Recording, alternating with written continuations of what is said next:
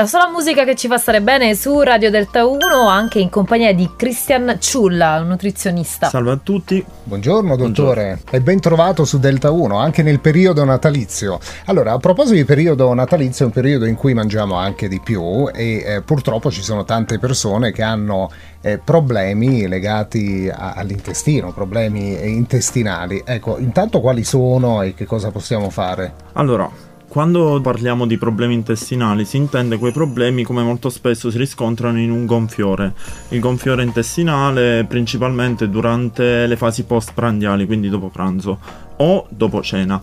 Ehm, diciamo che dobbiamo introdurre quello che è il microbiota. Il microbiota è l'insieme dei microorganismi intestinali che si trova all'interno del nostro organismo, che vive in equilibrio. Sono dei microorganismi non patogeni, quindi sono i microorganismi che non causano danni, però sono fondamentali per la questione digestione. Quando parliamo di disturbi intestinali, quindi eh, o gonfiore, dipende anche da come ci stiamo muovendo. Ad esempio, possono riscontrarsi per un'ingestione da lattosio in eccesso oppure perché abbiamo sviluppato quello che è un'intolleranza.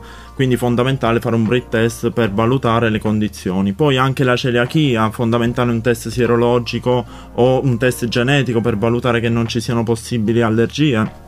Ma anche un'ingestione eccessiva di fibre eh, come ad esempio verdure e legumi, dà come conseguenza un diciamo aumento del gonfiore intestinale, ma questo perché il microbiota si nutre di fibre e quindi causa quello che è un gonfiore. Quindi questi disturbi non dipendono soltanto dal mangiare in maniera non sana, ma anche magari da esagerare con de- determinati tipi di alimenti. Tecnicamente quando si va ad esagerare con determinati alimenti si causa sempre gonfiore. Quello che non si pensa è che appunto le verdure possano fare male, no, possono causare un eccessivo gonfiore se assunte in quantità inappropriate. Ovviamente lo stesso anche per i legumi, quindi adesso che ci troviamo a dicembre non andiamo a compensare con un'eccessiva assunzione di verdure solo per compensare dei comportamenti di malalimentazione. Ecco, quando parla di microbiota, no? E quindi bisogna integrare i fermenti lattici, in questo io lo dico con grande ignoranza, ammettendo la mia ignoranza, sono, possono essere utili. allora, sì, senso. quando parliamo di fermenti lattici, per il microbiota dobbiamo intendere quelli che sono i probiotici. I probiotici diciamo che permettono al microorganismo al microbiota di sopravvivere